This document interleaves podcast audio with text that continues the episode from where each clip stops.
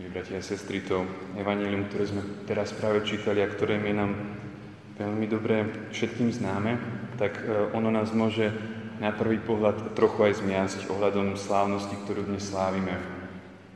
Počuli sme totiž o udalosti, ktorú v skutočnosti v cirkvi slávime 25.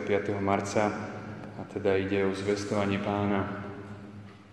Dnes neoslavujeme Ježišové počatie, ale počatie Pany Márie, že Pána Mária ako jediný človek, keďže Kristus je Boho človek, tak Pána Mária bola jediná počatá bez dedičného hriechu. Rovnako dobre ako Evangelium, ktoré sme teraz čítali, by sme mohli prečítať na dnešnú slávnosť Evangelium z Veľkonočnej nedele, pretože Pána Mária bola ochránená od dedičného hriechu v okamihu jej počatia milosťou, ktorá pochádza zo zmrtvých vstania jej syna. Mária, rovnako ako my, milí bratia a sestry, potrebovala vykúpenie. Ona aj my sme boli vykúpení tou istou Kristovou milosťou, ale tá v nás pôsobí inak ako v nej. V nás Božia milosť krstom odstraňuje dedičný hriech a takisto aj naše osobné hriechy, ktoré sme spáchali až do momentu krstu. A Pánu Máriu tá istá milosť pred každým hriechom uchránila a to ešte predtým, ako Kristus za nás aj za ňu zomrel na kríži. Pred Bohom, ktorý nežije v čase, sa totiž všetko odohráva teraz. Minulosť, prítomnosť aj budúcnosť. Keď Ježiš, milí bratia a sestry, zomieral za nás na kríži, povedal svojej matke, žena, hľa tvoj syn, a apoštolovi Jánovi, hľa tvoja matka.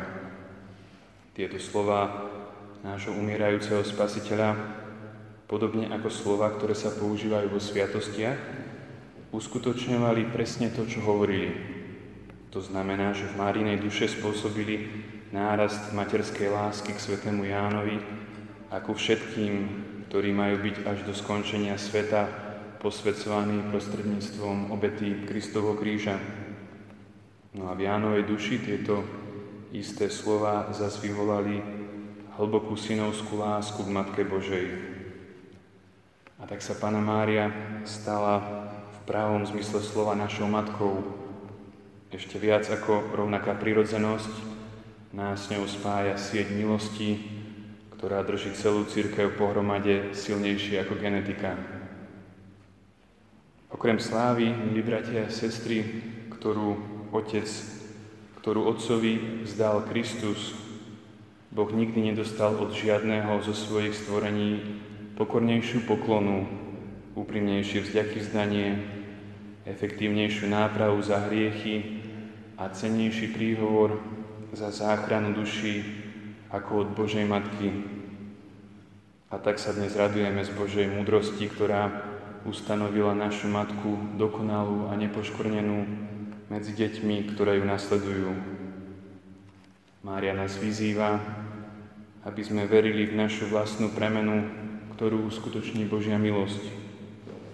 A jej príhovor nás prevádza aj vtedy, keď sa odkloníme od jej nepoškvrneného stavu. Kráľovna počatá bez poškvrn dedičného hriechu a zároveň útočisko hriešnikov oroduj za nás.